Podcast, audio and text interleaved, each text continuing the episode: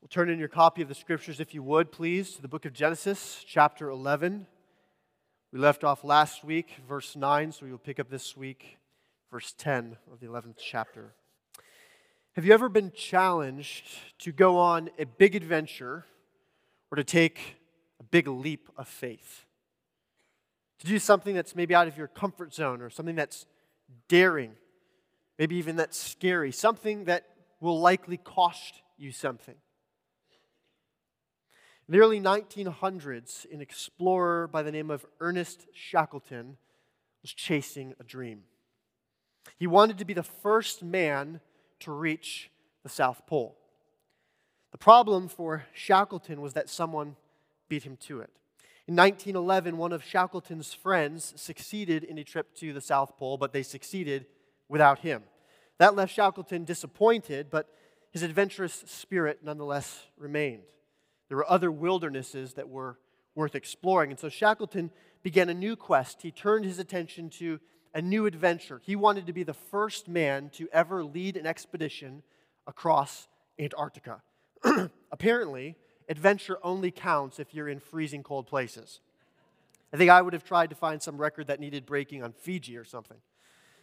Shackleton was bound for Antarctica, but in order to pull off this expedition, he needed men who would go along with him on this trip, men who would be willing to leave everything and jump into the danger and the excitement and also the freezing cold temperatures of the Arctic. And the question is where do you find these kinds of people who are willing to go off on such a scheme? After all, there is a reason why no one to this point had ever succeeded in crossing Antarctica before. Where do you find these kind of people? How do you pull a group like that together? Well, Shackleton supposedly took out an ad in the newspaper. And in fact, that ad in the newspaper recruiting men for this expedition is undoubtedly one of the greatest help wanted postings in all of history. The ad is said to have run like this Men wanted for hazardous journey, small wages, bitter cold, long months of complete darkness, constant danger, safe return doubtful. Honor and recognition in case of success. You have to admire the honesty. I mean, where do you sign for an employment offer like that? What could possibly go wrong? It sounds like a great employment opportunity. I mean, there are some questions I think the ad doesn't address. Do the small wages come with a 401k match? And what does the employer health insurance program look like? But nonetheless, it seems like a, a really great employment opportunity. What's incredible, in fact, is that people actually answered that advertisement. In fact, Shackleton got more applicants than men he needed for the trip. He had to turn people away. And remarkably, that advertisement dramatically undersold the danger and adversity that awaited those men on that trip. In 1914, Shackleton and his men would embark on a ship very appropriately named Endurance, and they would have much to endure before they would return home. But that's a story for another time. This morning in our text, a man is presented with a call to pursue a grand adventure, an exploration, in fact, into a strange and foreign land. And there's a promise that answering this call for adventure is going to result in honor and in blessing, but there is also an acknowledgement that answering this call is going to cost something. Now, the Lord said to Abram, Go from your country and your kindred and your father's house to the land that I will show you. In other words, leave your home, leave the people that you know, leave your place of safety and security, leave many of those who you love and who loved you behind, and go to a strange place. Step out boldly into the grand adventure of faith. As we come this morning in our study of Genesis to the birth and then the call of Abram, we are marking a significant moment in the narrative of the book of Genesis. In fact, there are a fair number of commentaries on the book of Genesis that divide the commentaries into two volumes. And when they do divide their commentaries in Genesis into two volumes, the first volume usually contains a commentary on Genesis 1 through the middle part of chapter 11, and the second volume would start at the passage that we are in this morning. The first 11 and a half chapters of Genesis are devoted to what we have referred to before as the primeval history. And even though all that has occurred in that primeval history is condensed into only 11 and a half chapters, that nonetheless represents a grand swath of human history. If we were to put together the genealogies from the birth of or from the creation of Adam down to the birth of Abram, we would find that those genealogies comprise around 2,000 years of human history. And I've mentioned before that if we were to put all of the biblical genealogies together, as well as known historical dates with the later things that are coming, the total time from Adam to the birth of Jesus Christ is a period of around 4,000 years, which means that nearly half of the entire timeline of the biblical history is contained in the opening 11 chapters of the book of Genesis. So, if you've thought at any point thus far that this sermon series is kind of dragging along rather slowly, I need to tell you, we've been moving at historical warp speed through this book. But Genesis is not 11 and a half chapters, it's 50 chapters long. The final chapter of the book of Genesis is going to conclude with the death of a man named Joseph. Spoiler alert uh, by the way. Joseph is this man, Abram, who we're going to be considering this morning. He's Abram's great grandson, meaning that the pace of the book of Genesis is about to dramatically slow down. And the lens, if you will, is about to zoom in. If, if so far we were to conceive of, of the book of Genesis, the study of Genesis, it's as though we've been considering a wide angle lens scene that's been moving very rapidly and covering a huge portion of time, but now the scenes are going to slow way down. The camera angle is going to tighten and zoom significantly closer in. The first 11 and a half chapters of Genesis cover 2,000 years and 19 generations of humanity. The final 38 and a half chapters of Genesis cover only four generations over a period of just 368 years. So we are moving now from the primeval history where a lot of significant events take place over large periods of time and the pace is moving very fast. We're now entering into the second phase of the historical narrative of Genesis, the patriarchal history. And in this section, we are going to be focusing now in greater depth on the lives of just a few people, but people who are of critical significance in God's redemptive plan for humanity.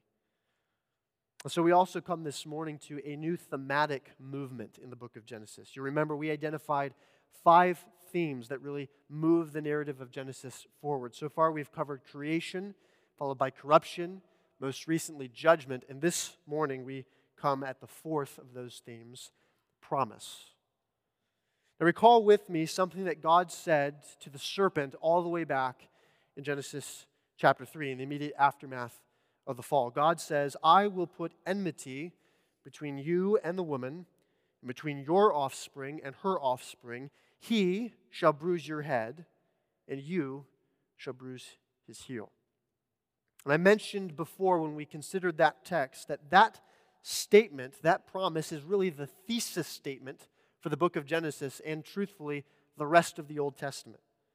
God is going to bring a family of promise to humanity from whom God is going to one day raise up a champion who will defeat the serpent and deliver humanity from the curse of sin.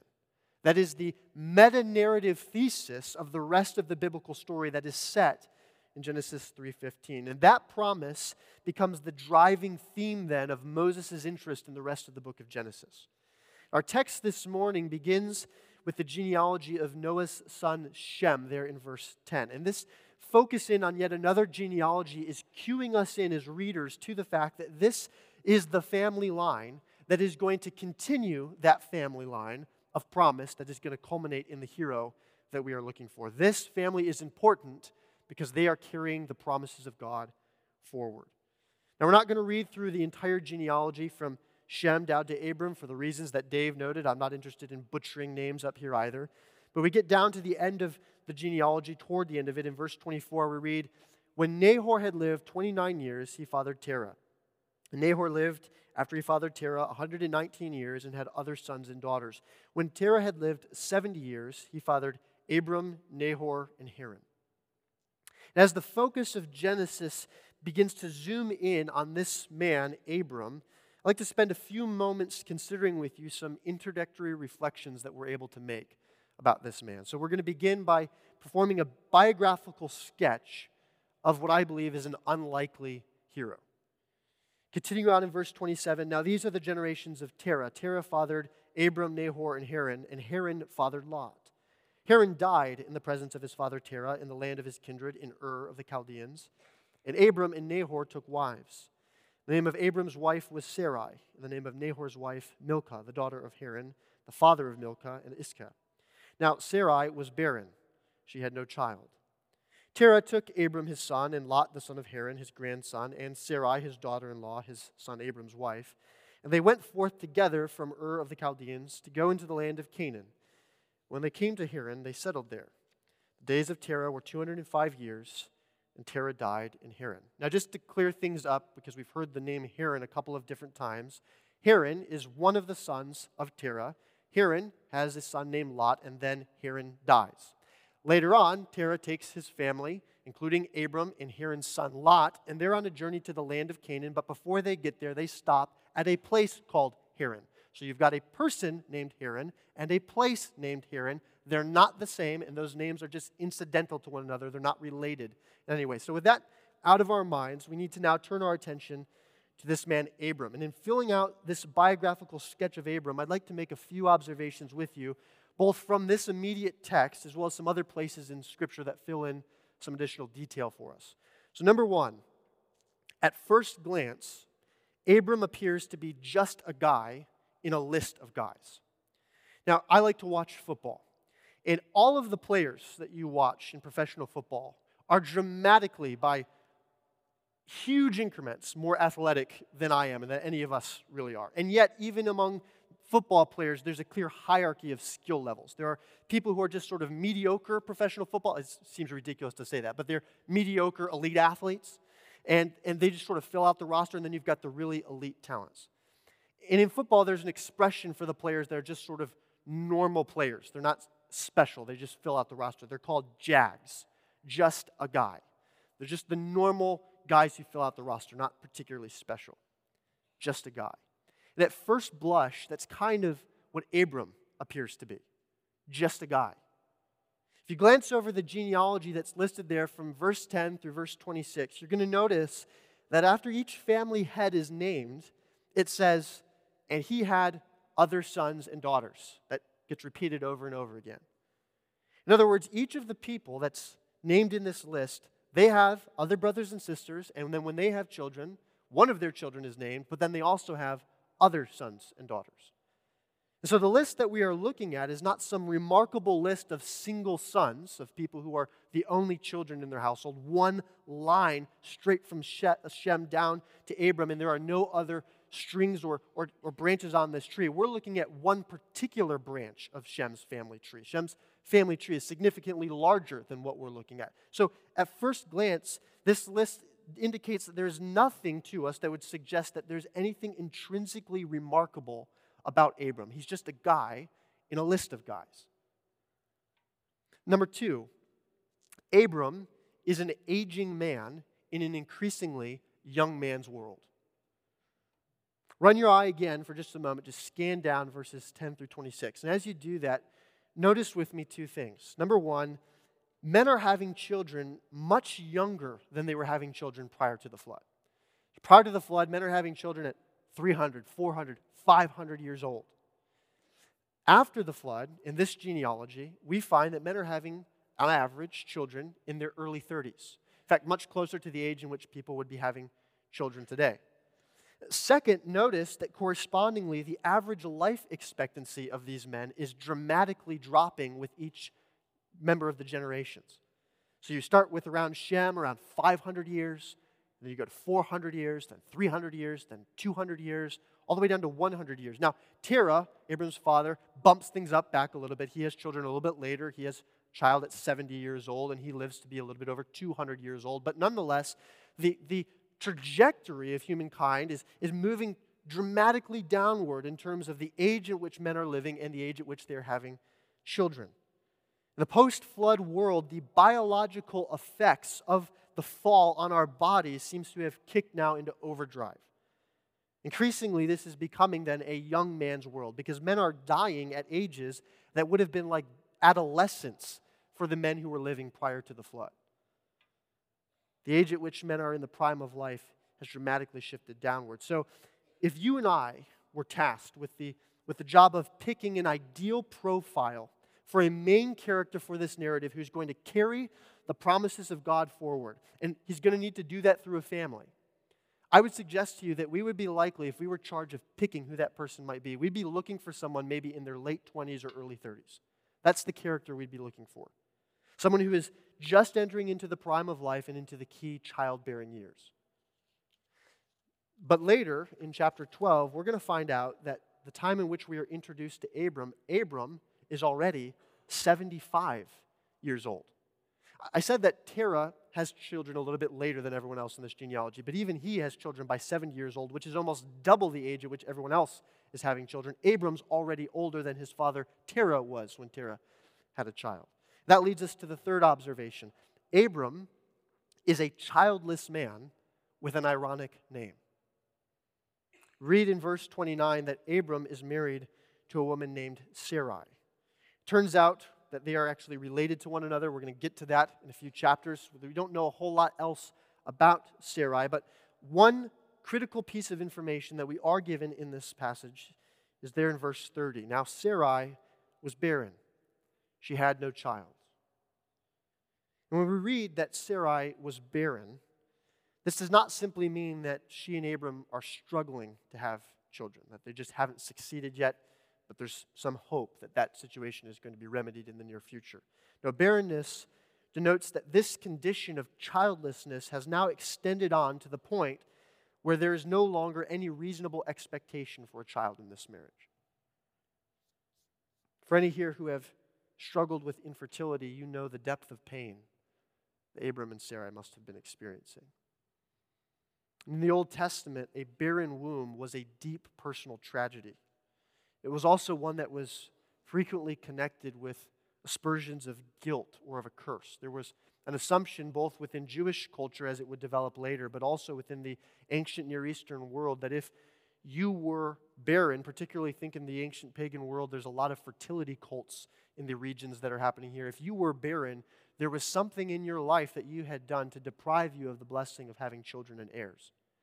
And more than that, some way that you probably displeased the gods. There's something wrong with you that's the result of you not having children. And so not only is this state one of one that would be emotionally crushing, but it was also socially embarrassing. Everyone would be looking at you wondering, what evil have you committed that is depriving you of this blessing? And because Abram and his wife can't have children, Abram's name is therefore deeply ironic.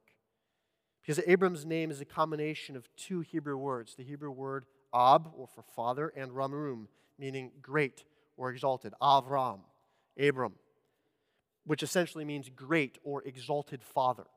So you can imagine Terah naming his son Abram, and there's this sort of anticipation that's built into this name that this man Abram, this son Abram, is himself going to be a great father. And the bitter irony now is that Abram, 75 years old, married to Sarai, barren womb, he has this great father, no children, no reasonable expectation for children. So, again, if our objective was to select a couple that would carry on this line of promise, Abram and Sarai would be about at the end of your list of people that you would pick. Fourth piece of biographical information this family, Terah, his sons, including Abram and their wives, this family are a group of idol worshiping pagans. We read that Terah and his family are coming from this place called Ur of the Chaldeans. And this is part of the upper regions of Mesopotamia, a region that was known in the ancient world for its occult worship of various fertility gods, and particularly the worship of the moon god. In fact, numerous names connected to Abram, including Sarai and Milcah and Terah itself, are names that commentators have connected to the worship of these pagan deities. And that connection to idolatry is made explicit for us in the book of Joshua. So, Joshua 24, verse 2 And Joshua said to all the people, Thus says the Lord, the God of Israel Long ago, your fathers lived beyond the Euphrates, Terah, the father of Abraham and of Nahor, and they served other gods. Then I took your father Abram from beyond the river and led him through all the land of Canaan. So, somewhere along the line, the family of Shem, or at least this particular branch in the family of Shem, have stopped worshiping the God that delivered Noah from the flood. They have become idol worshippers. And Terah and his sons are idol worshiping pagans at the point in time where God comes to Abram. And the fact that this family are not sold out worshippers of the one true God at the moment at which we first encounter them is, I think, revealed by an apparent episode of faltering faith in the life of Abram's father, Terah. We read there in verse 31 of chapter 11 Terah took Abram his son and Lot, his, the son of Haran, of Haran, his grandson, and Sarai, his daughter in law, his son Abram's wife. And they went forth together from Ur of the Chaldeans to go to the land of Canaan. But when they came to Haran, they settled there. The days of Terah were 205 years, and Terah died in Haran. Verse 1 of chapter 12. Now the Lord said to Abram, Go forth from your country and your kindred and your father's house to the land that I will show you. So Terah and his family, they set out from the land of Ur in the, Chal- uh, in the Chaldeans toward the land of Canaan, the text tells us. We aren't given a reason in this passage that motivates this leaving of Ur to go to Canaan. Why is Terah picking up tents? Why is he taking his family? And why is he going to the land of Canaan? We aren't told in this passage, but I think the reason is given to us actually in the book of Acts. The book of Acts, a disciple of Jesus Christ, Stephen, is being charged by the Jewish leaders of his belief in Christ, and he is in fact about to be stoned for his belief in Jesus. But Stephen preaches to them the gospel, beginning by building the meta narrative of Scripture that leads from Abram to Jesus. And so we read beginning in verse 1 the high priest said to Stephen, Are these things so? The, the charges that you've been charged with. Are you a follower of Jesus? Stephen said, Brothers and fathers, hear me. The God of glory appeared to our father Abraham when he was in Mesopotamia before he lived in Haran, and said to him, Go out from your land and from your kindred and go into the land that I will show you. Then he went out from the land of the Chaldeans, and he lived in Haran. After his, and after his father died, God removed him from there into the land in which you are now living. And so Stephen informs us that the events that are described, the call of Abram, that occurs in Genesis chapter 12, verses 1 through 3, occur chronologically prior to the events that are described for us in chapter 11, verses 31 through the end of the chapter. And that, by the way, is a fairly common feature in Noah's or in Moses' writing of the book of Genesis, by the way. Recall back to uh, Genesis chapters 1 and 2, for example. So the opening chapter of Genesis explains the six days of creation. The first few verses of chapter 2 unpacks the seventh day that God rests and sets aside as a Sabbath rest. But then the rest of chapter 2 goes back and zooms in on the events that transpired in the middle of day six of creation. It goes back in the chronology to an event that had happened previously. And that's essentially what Moses is doing here in Genesis chapter 12. The opening verses of chapter 12 are giving us the event that motivated the journey that we find in the preceding chapter. So, this journey from Ur to the land of Canaan by Terah and his household is a response to God's call to Abram. Before we comment further about that call, I want you to notice that Terah's household doesn't quite make it to where they're supposed to be going. They're headed to Canaan, but we read they went forth from Ur the, of the Chaldeans to go to the land of Canaan, but when they came to Haran, they settled there. They set out for Canaan. They get part of the way there. Then they come to, Terah, to Haran, and Terah decides, you know what, that's far enough for me. Terah, it would seem, runs out of faith, or at least his obedience to God dries up at Haran. And notice that when they come to Haran, the text says, and they settled there. That's an ominous note if we've been reading the book of Genesis carefully to this point. Because there's only two other instances so far where we've read of people settling down. The first is in Genesis chapter 4. God condemns Cain for the murder of his brother Abel, that Cain is to be a wanderer over the earth, that he is to be a nomad without a home. We read a few verses later, and Cain settled in the land of Nod, east of Eden, and built a city there.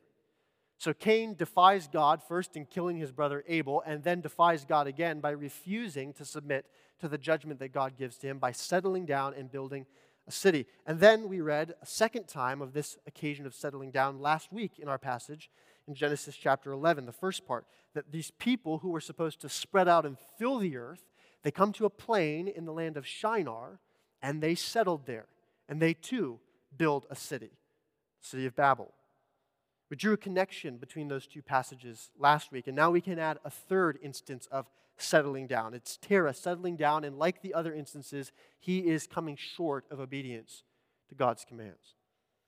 It's a lesson here that we can glean from this passage as well as from the scripture reading we considered earlier in Hebrews 11. Faith is what is required to stay the course if we would pursue the promises of God.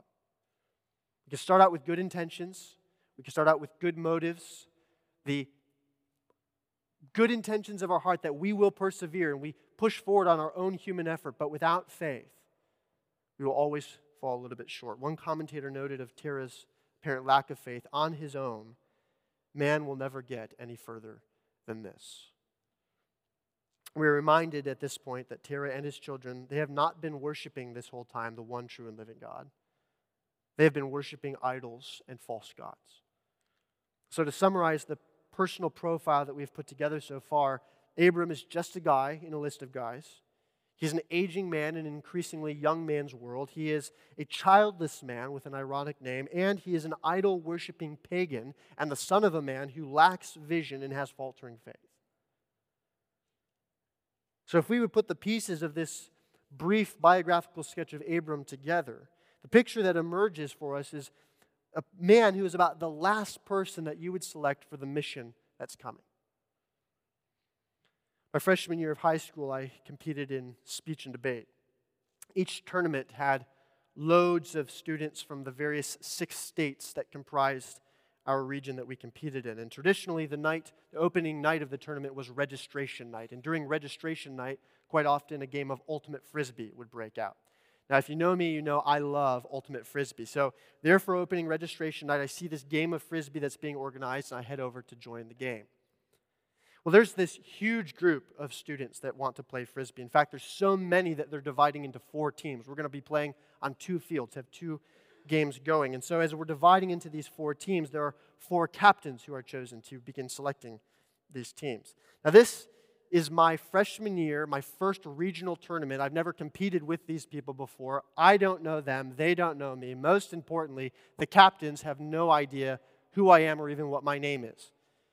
And so they work through the selection process. They begin picking everybody, dividing them into teams. Well, they pick everybody. Four teams worth of players, guys and gals. And I'm the last person left. You know what they say to me when I'm just standing there? I'm like, oh man, I'm the guy who has to be Mr. Irrelevant on some team. They look at me and they said, actually, you know what? The teams are full. We don't need you to play. I have to walk back from the field just thinking all the time, their loss. Like Michael Jordan, I took that personally. Some of you maybe know that experience, being the last person picked. Others of you perhaps have sat in the other seat, being the captain on a team who is charged with selecting players, picking people to fill out the team.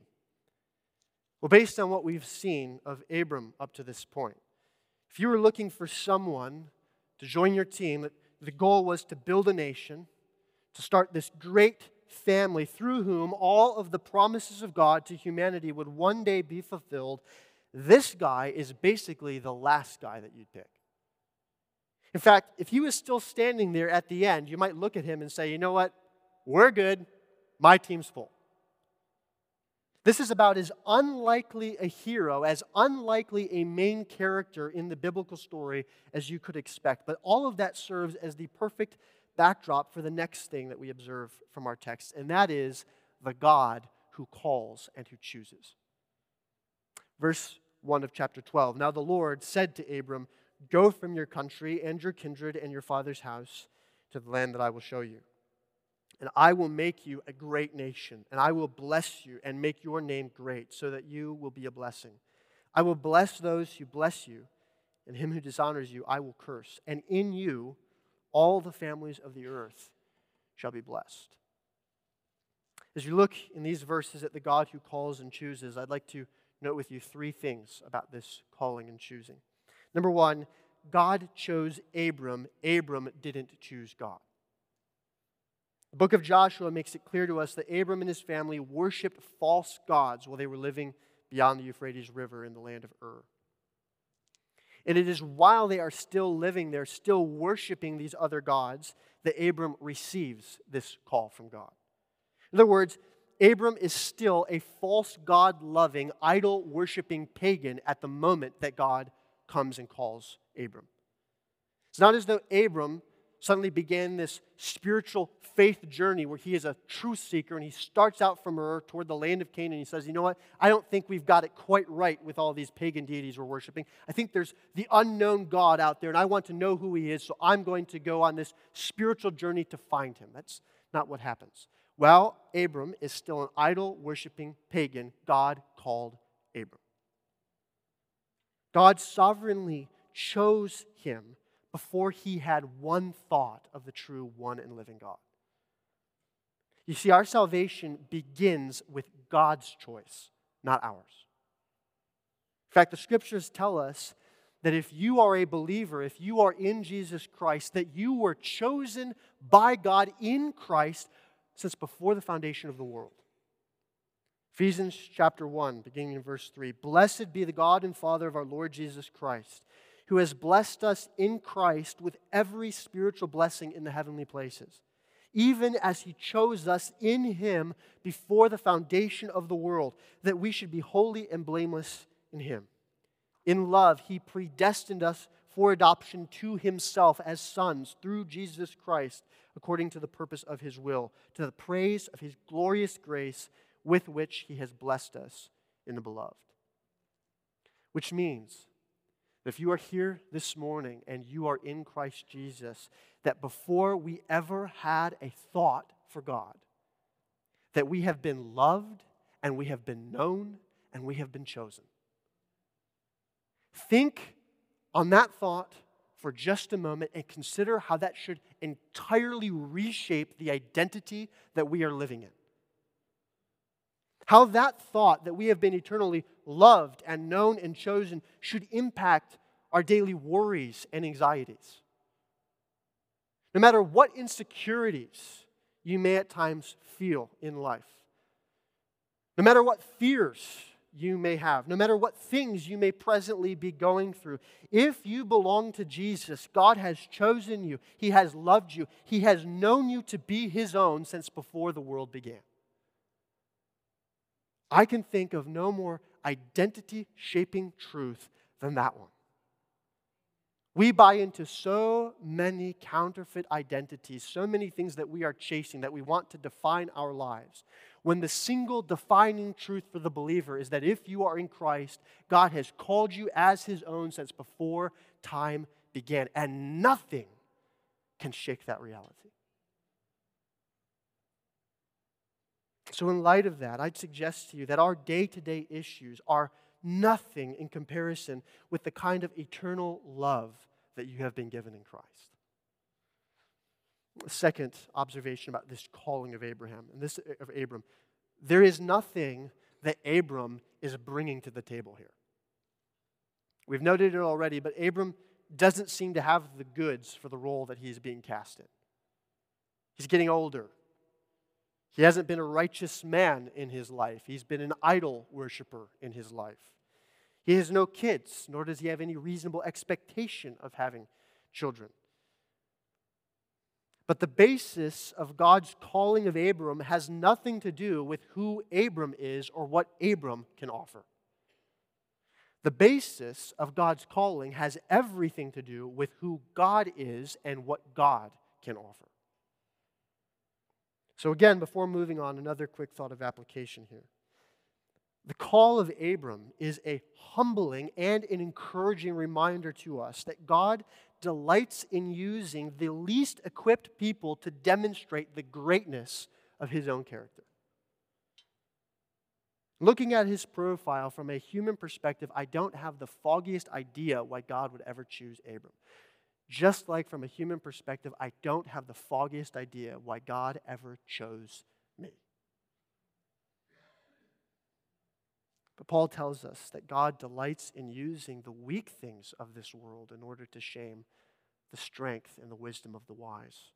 That God delights in using broken jars of clay kinds of people in order to reveal the greatness of His own glory, so that at the end of our transformation, there will be no question about who the glory belongs to.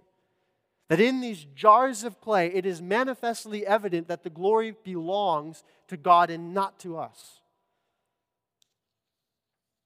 You know, we can sometimes forget, if we've been Christians for a long time, we can sometimes forget how much grace was needed on us, how much grace is needed on us. It's been my delight the last couple of weeks on Wednesdays to be in my office studying, and usually I've got my door closed, and I, I'm somebody who reads and writes with classical music blaring as high as possible. Tim Anderson shares a wall with me, so he's developing a love for Vivaldi that he never knew that he needed. Uh, I usually have my door closed, the music's going, and I'm writing and reading middle of the week, sermon preparation or, or other things. The last couple of weeks, my music's been off, my door's been open because I've been listening to the choir rehearse the song, the anthem that you heard this morning, Amazing Grace. If your heart wasn't stirred this morning when you heard that, I don't know what is spiritually wrong with you, but there is something wrong with you. Have that checked immediately. Sitting there listening to the proclamation of the grace that we have received in Jesus Christ we can forget, even as we propositionally sing and proclaim those truths, even as we get excited about those truths in favorite hymns, we can forget the penetrating personal truth of that statement. Amazing grace, how sweet the sound that saved a wretch like me. I once was lost, but now I'm found, was blind, but now I see. So, what are we doing if we turn our sight into blindness again by the corrupting folly of pride? That we would begin to look upon ourselves and forget how much grace was needed on us. And you know, as that seeps into our hearts, what begins to happen is that we start to look down on others. Look down on others around us in church, look down on others around us in our neighborhoods, in our families, in our places of work, people that we begin to think, yeah, we deserved to be saved. We never put it in those terms out loud, but in our hearts, we begin to think that there was something in us that merited God choosing us, but we understand why He wouldn't choose them. If we aren't careful, that not only becomes an insidious pride that will take hold of our hearts, but it becomes a way in which we become very comfortable with our failure to proclaim the gospel to those around us. Because they're not worthy of the grace that we receive twisted that thought is. Friends, has it occurred to you that you and I have been called by God in part because we were exactly the kind of broken, needy, sin filled, ill equipped, unremarkable people through whom the glory of God's grace would shine the brightest? That thought should humble us, yes. But I'd suggest it should also encourage us. Because my inadequacy, and your inadequacy means nothing to the God who is wholly sufficient in himself to fulfill all of his good promises. He doesn't need you, he doesn't need me. The beauty, the encouragement is this that God nonetheless delights in calling and using us, and we have the remarkable privilege of participating in God's mission in the world. It means that we serve a God who can do abundantly more than we could ever ask or think, and who is not limited in what he can do by what we can do. All right, back to observations about the call of Abram. Number three, answering God's call requires always faith, obedience, and sacrifice. We mentioned Shackleton's daunting ad earlier, but this call to action from God requires quite a bit of daunting sacrifice as well. Go from your country and your kindred and your father's house to the land that I will show you. In other words, leave everything that is familiar to you behind. Leave everything that you know and love. Leave your gods that you worshiped before. Everything that is presently comfortable to you, leave that. Everything that brings you a sense of safety and security, leave that behind too, which, by the way, is a significant ask. We're going to find out as we move through the upcoming chapters that the land through which Abram is going to have to travel is filled with roving marauders and warrior kings who are wicked people. Cities of the plain that we will find out later, it is not even safe to try to go in there to stay the night. These are wicked places filled with wicked people who do wicked things. It is a dangerous calling that God is giving to Abram. And so he is, Abram is giving up safety, perceived safety at least, by leaving the strength of his clan behind. He is to leave his family, those who he cares about and who care about you. Remember, Shem's family is much larger than just Terah's immediate sons. There's this whole family that we will find later Abram will send back to to uh, find wives for his children. And so there is this, this family that he is leaving behind. Leave the land that you know. And by the way, I'm not going to tell you yet where you are going.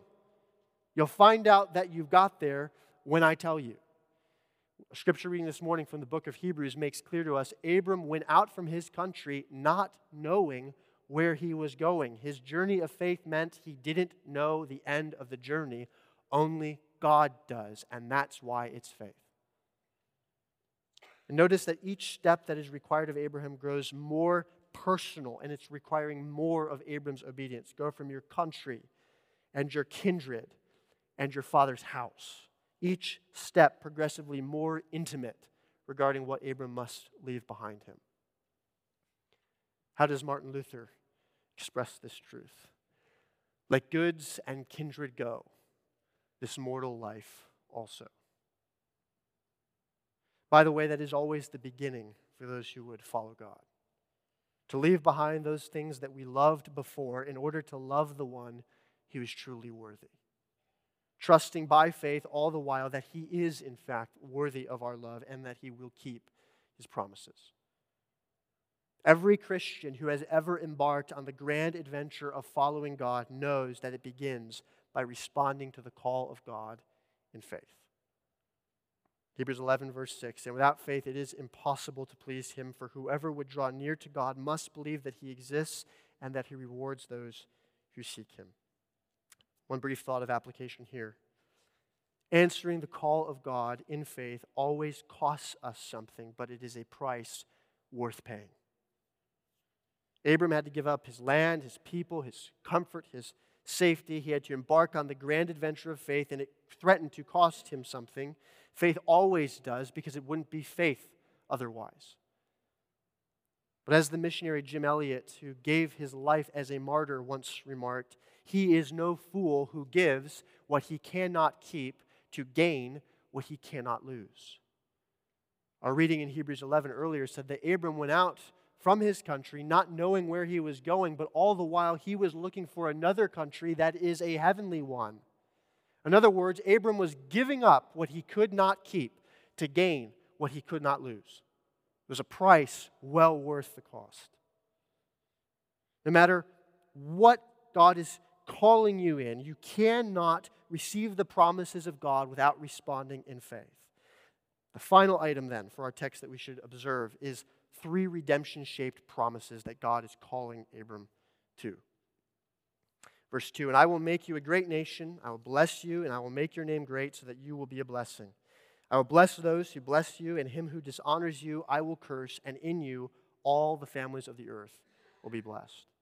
We're not going to linger long here this morning, not because these promises are unimportant, but because we're going to be able to return to these again in a few chapters when we come to the covenant that God makes with Abram. In fact, these are incredibly important promises.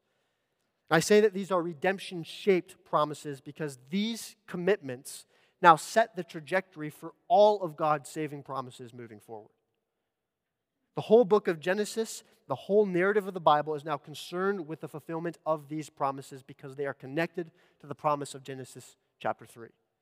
God promises, notice Abram, three things. Number one, land. God is taking Abram to a particular land that will be an inheritance to Abram and to those who come after him. Second, God promises to make Abram a great nation, and with that, to make Abram into a great name.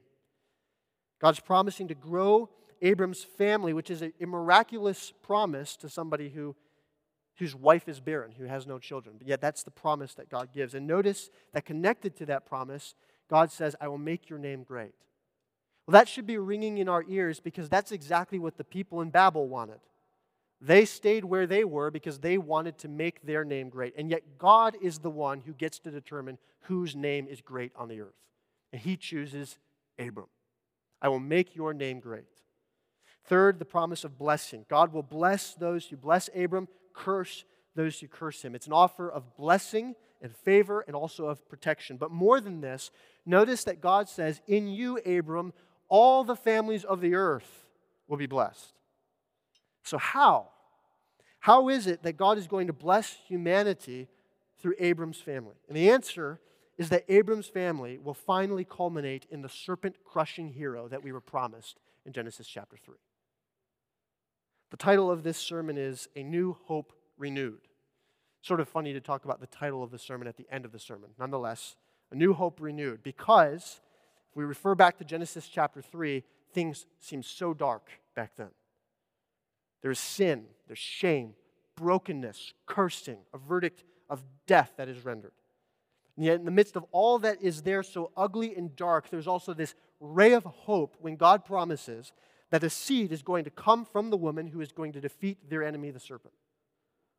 But then comes murder and corruption, and a global flood, and heroes who get passed out drunk, and city builders who defy God and who have their language confused.